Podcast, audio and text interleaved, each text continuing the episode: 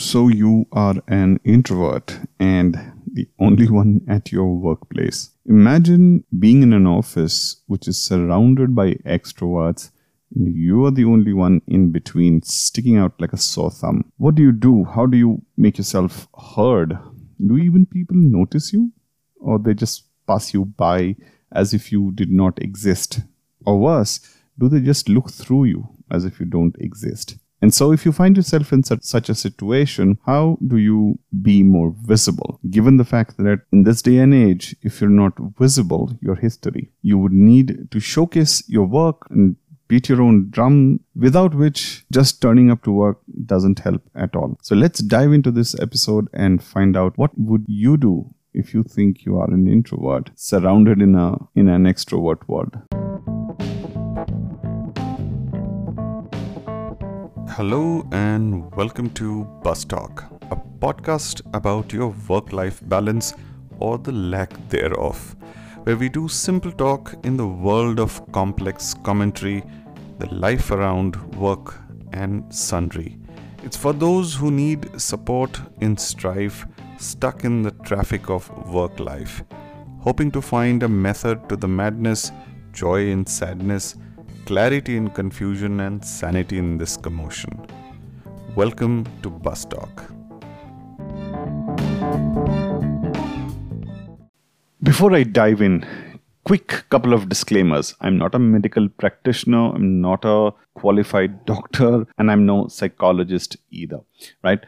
I simply share some of the experiences of people management. Having managed people over multiple years, I have found out that broadly, especially in a sales environment, it was quite evident that there are two broad buckets of people one, who were the extroverts, and two, who were the introverts. Now, I'm talking about those who are the introverts, and I won't go into the definitions of either because I guess there is enough commentary that you've already aware of or already know about. But within introverts, what are the four types that are broadly observed. And if you do identify yourself as in one of those categories, what do you do about it? Both as a leader and as a team member, because you are also a team member if you are a leader somewhere else, right? So, either ways. So, where do we begin? First up, as a leader, the first thing that you need to keep in mind if you're a leader of a team of, say, 10 people, 20 people, your direct reports, let's just keep it at that, because you wouldn't have a direct control over your skip levels, right?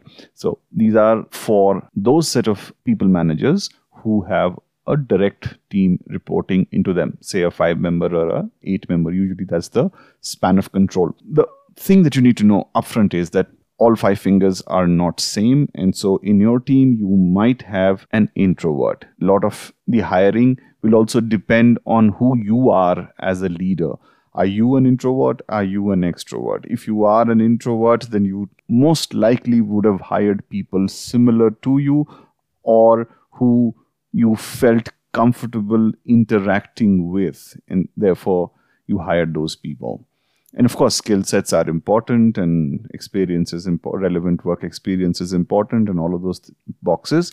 But the final decision was because of your level of comfort with this person. And if you are an introvert chances are you would have given a preference to an introvert. And if not then you would have hired an extrovert. So so one difficult quality for a leader to have is to be neutral so that your introvertedness or extrovertedness does not influence the set of people that you're hiring. If you are an extrovert it's not necessary that you hire all extroverts. If you are an introvert it's not necessary that you hire all introverts a good mix of introverts and extroverts will give you a lot of learning. It will be a fascinating, complementing skill set team to have. But for that, you need to be mentally very secure, very sure what dominant personality type are you. Keep that aside and then look at the team that you have and then decipher between them how many are introverts and how many are extroverts. Assuming that extroverts are easy to identify, let's focus on the introverts. Within the introverts, there are typically the four types. Think of rats restrained, anxious, thinking, and the social types. The restrained ones are the ones who do not respond much. They're typically slow in their gait and approach. They think a lot. They're very cautious and guarded. So if you ask them a simple question, so, what do you think about your forecast for the quarter? And they might go, let me get back to you, or not even answer directly. You know, they might have a pause for about 30 seconds. They recalibrate, reassess, think about everything, and then come up with a very monosyllabic response. It doesn't mean that they are bad salespeople bear in mind, I've seen enough examples and instances where people who have, who have done terribly at interviews but have been fabulous in customer engagement. I just don't know how that works. You have to see beyond their immediate, if you know what I'm saying. The restrained person is always thinking, and you are an extroverted manager, you might get impatient very quickly and dismiss this person off as an incompetent resource which might not be the case at all. Remember, you as a leader have to see beyond what meets the eye. So now you're thinking, how do I deal with a restrained person? If, if I have a person who falls under the restrained introvert category, how do I handle such people? Well, a simple answer is take their forecasts separately. You might not want to have a group discussion with them. If required, have a separate word with them or ideally, if you could speak to them before the meeting, that would help as well. It would give them some time to calibrate, to think through. And so by the time they appear on that Monday morning 9 a.m. call, forecast call, or business review call, they're already prepared with it. Number two, the anxious types. They are typically the fidgety ones. They get impatient. They don't express much, but there's a ton of things going on in their minds. And they get nervous when around people. Unfortunately, these people do not always make for great salespeople, but sometimes their nervous energy adds to their efficiency levels, if you will. So it's important that you, as a leader, recognize that there are or there could be a set of introverts who are the anxious types and they need to be treated little differently to the previous ones, the restrained ones. The anxious ones could easily be rattled, ruffled. Think of a typical quarterly business review, and you know they are standing in between four people looking at them or the management is focusing on them and they could get very rattled and get anxious and they would even forget they would even forget the basics what probably they know on the top of their head so do not be judgmental with such people. Don't write them off. Their anxiety is something which you cannot perhaps handle at work or solve for the root cause. But you can be an empathetic leader, you can be a good boss and say, look, buy the extra time and sensi- sensitivity from your peers in management that when we are dealing with such people, we need to address them a little differently. That's being socially more acceptable. Inclusivity is also part of this mental makeup, if you will. That also shows the maturity of your management that you are not only dealing with one category or one type of alpha males, if you will, but you have sensitive and sometimes even anxious set of introverts who are equally good resources. Bear in mind, do not mix a poor performance with anxiety because these are two different traits, right? If somebody has done poorly owing to a lack of effort, that is unpardonable. That is independent of the fact that the person is an introvert or an extrovert or ambivert or what have you. I am specifically speaking about those people who are good resources but have a trouble in expressing themselves publicly in front of people. And so it is incumbent upon us as leaders to make them feel more welcome, more inclusive, more comfortable, and make a conducive environment so that they can actually come into their own and somewhere along the way play a part in helping them blossom, if you will. And it's a very fulfilling experience, I can tell you out of personal experience, when you help an introvert, handhold them at one point, and make them stand up on their own feet. Not that they cannot do it by themselves, but as a leader, it's important that you identify the need to help your team member when they most need it. And so the anxious types are the tricky ones, which you need to identify and handle with care. The third types are the thinking types. these are typically those who are in their own worlds. They have created their own avatar world, if you will, and they have a vivid imagination and they think a lot. And so they often might come across as less interested or ignorant. And here you are giving your most passionate speech, quarter ending, pep up talk, and this guy goes completely blank on you, and you're like, oh my God, did I really hire this person? And it's very easy to, again, bracket them or bucket them into a fact that these are non responsive, dull kind of people, which is not really the case. Again, bear in mind, this is a common thread. It'll, you will keep hearing this from me that how someone fares in their business or in their performance is basis multiple factors and one cannot directly correlate introversion with their performance good or bad either of them. So always remind yourself. So this the third type the thinking type uh, who are typically lost in their own internal worlds but you have to somewhere snap them out not rudely. And on the other hand try to use their particular character trait as an advantage put them in some creative projects where they need to be left alone and maybe design a campaign calendar for the year or maybe they had to design a digital marketing campaign for example or they could do a sales theme somebody needs to think through the entire sales theme, sales contest for the month, for the quarter. These people do a great job because they think very deep and very far. So, horses for courses really figure out how you can leverage with what you have. The final type, the fourth type, is the social type. Now, the social types are those kind of introverts who are very comfortable with their circle of trust. Their circle of trust typically usually is a set of three people or four people at best.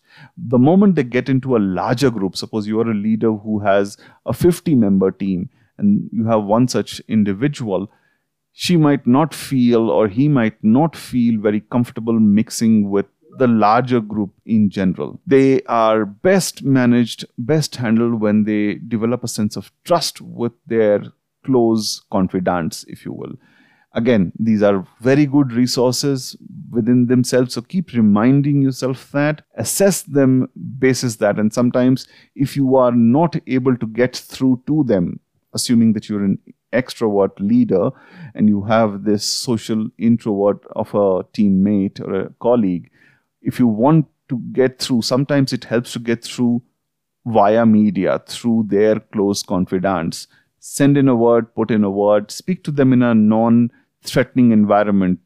Talk to them in a cafeteria peacefully where they can express themselves. Get there two or three people along. I know this could be a little cumbersome on us sustainability standpoint, but you know, over time, when they start to include you in their circle of trust, that's when you've done a good job.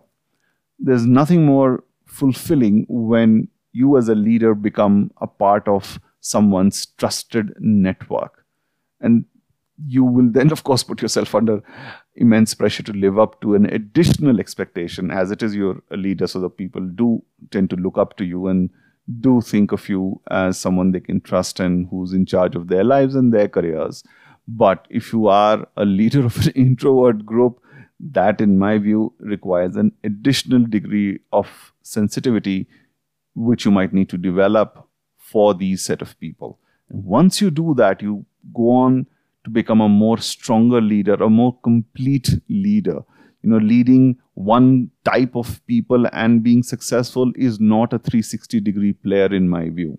A 360 degree player has the ability to understand the different categories of people around them and take the team collectively upwards and onwards. And so in this segment, I will share the point of views from an individual capacity. So you identify yourself as an introvert, and within that, either you are restrained or anxious or thinking or social. These are the four broad categories that we spoke about, right? So what is it that you do? How do you handle it? How do you manage it? Without getting too scientific about it, a simple way to deal with such situations is that identify the priority that needs to get done. The question that I always ask my manager, my management during all my tenures is what constitutes a good job. For example, in your appraisals, in your one on ones, ask them, boss, what constitutes a good job end of the year? What are the five things or three things that I need to do? Which you will say, if you have done these A, B, C, D, then that equals a good job. And don't let them simplify it and say, just do your revenue or just write these many lines of code or whatever. Go down, double click, triple click. Once you know what constitutes a good job, as long as you keep doing those four things, those five things, nobody should be able to question your performance. It does not matter how you get to the end result. Of course, from a assuming that you're doing it the right way and ethical way and all that. But it really doesn't matter which path you take to get to the end result. As long as all the milestones are met on course to that path, and you are very clear that here are the five things that I need to do to be able to be called a good employee, a good resource. And this is something that you should know from day zero. In fact, day minus 30 is when you are interviewing. That is when you've got to ask these questions that at the end of the year, how will I be reviewed? And if that is something that is not comfortable to you, if the process is not comfortable, if, if the expectations are not comfortable, then maybe that's a role you should not accept in the first place. Right? So if you have accepted it, then you be very clear that I need to be very good in these three things, in these five things, and figure out your own little time and space. And I know being an introvert, you will have a lot of time and space in your mind. And whenever you get such times on your way back to work, on your way to work, find out what the flow of the team is and be prepared before the meeting happens. One of the best things that you can do is you know that there is a pattern towards a typical week, month, or a quarter. Come Mondays, there will be a forecast call. Come quarter ends, there will be a business review. Don't wait till the penultimate day to prepare for your interview, for your review, for your presentation. Prepare well in advance. Go through it. Record yourself. Watch yourself in the mirror you have to come across that you are able to deliver what you've been expected to deliver. And that's a fair ask. Think of it like a traffic, right? Think of the fact that you're driving on the road and the average car going in the road is, say, 100 miles an hour. If you drive 60 miles an hour, you will have a problem. If you drive 120 miles an hour, you will also have a problem. So, somewhere you've got to identify how close you can get to be at around the 100 miles an hour, which is what everyone else is doing. And there's no harm in seeking help. Seek a mentor, seek a friend, confidant, whoever has earned your trust. Speak to them that how do you make this work? No matter how silly or simple or easy it might be for them, it might not be for you. But it's okay to ask and break down those situations into small, achievable parts. I'll give you an example you have a Monday morning forecast call at 9 o'clock. Sunday evening, 7 o'clock, get your Excel sheet ready. Take down some notes against each account. If you're on target, why are you on target? It doesn't absolve you, right? Just to be clear, just because you're confident of meeting forecast doesn't mean you, you won't be asked any questions. Chances are that you might not be asked, but you should be prepared for some questions that is that happening by design or is it just a fluke? Sunday evening, 7 o'clock, get down the list of your 10 accounts for the week that will close, the 10 accounts that you will follow up, and the 10 accounts that you thought would close the last week but did not. And I'm just generalizing it to give you the framework. You can edit, modify, add to whatever that works best for you. But by and large, go down to this level of tactical detail that if I have five accounts that are expected to close this week? Why would they close? Why would they not close? And what are you going to do about it? If there is an objection, what are the three things that you have lined up to do? And that's the part of the thinking that one has to do, anyways whether you are at work or you're not at work. Businesses require you to think about your work. And you being an introvert, that's a blessing in disguise for you that you get to think a lot. And so use or channelize this thought process into constructive tactical points. You know, you have such an advantage that you will be the most well thought person on that conference call or on that meeting because you would have preempted a lot of questions. For example, if three accounts were to close next week, you know the prompt question would be, How are you so sure? Then before that question is asked, you've already thought through that objection or that query, and you say, Look, here are the three trigger points why they will have to buy this week and not the week after. And if you have another objection that despite this, if the deal does not close, here is my plan B, here is my plan C, here are the two other accounts and activities that I'm planning to do to ensure that in case that primary account does not come in this week, I at least have two more accounts to go after. It automatically preempts so much of immediate objections, but it also gives the impression to your management that you are a thinking person. You are invested in the business. You are someone who wants to do well, and therefore you are securing yourself to the best of your ability. And that is always a good sign of a resource that at least I'd like to promote in the long run. And so, by all means, use your introvert thought process, your introvert traits as an advantage, your mind as an advantage. And that's by far the most powerful thing that you can ever imagine.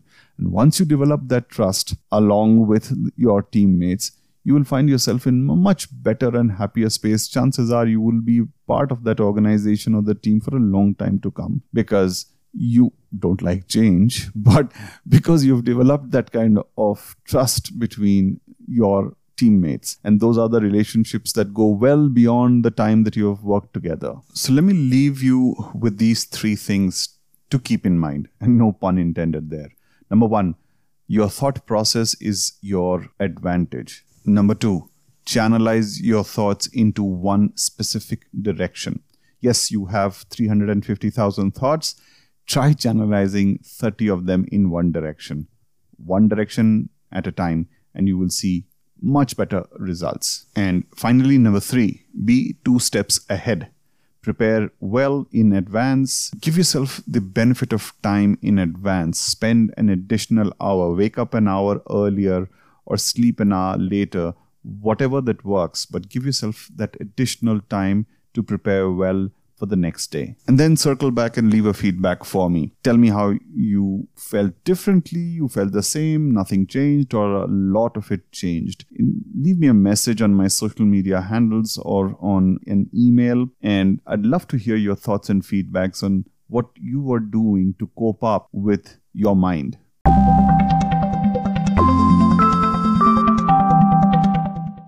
2021 is already here, so I wish you guys a great year ahead. I know you've had a tough 2020. We all have had a tough 2020, but remind yourself, like I've said this in the previous episodes as well, you are headed for a bull run. 21 to 29 until shit hits the fan again in 2030 we'll deal with it then. But in the interim you'll have a good time ahead. And so i begin this season 2 if you've not heard season 1 please go and listen to the episodes on podpage.com slash bus talk that's p-o-d d for denmark p-o-d-p-a-g-e that's podpage.com forward slash bus talk b-a-s-t-a-l-k once you go there, you will have all the first season episodes listed one below the other. Share, subscribe, review, and give me some feedback if you liked it, lumped it, bouquets and brickbats, all welcome. You can also reach me on my Twitter handle, G Y A N B A N, that's hashtag Gyanban. And same goes for Facebook and or send me an email g-y-a-n-b-a-double-n there are two n's gyanbann at gmail.com there is an option to leave a voice message as well. If you go onto the podpage website you will see an icon. You can click on that and leave me a voice message. It'll come to me quicker faster sooner and i'll be able to include your comment questions or doubts that you might have in subsequent episodes on that note, I wish you again a fabulous year ahead. Stay well, stay safe, and get your A game to work. This is your host, AB, and you were listening to Bus Talk. Peace out.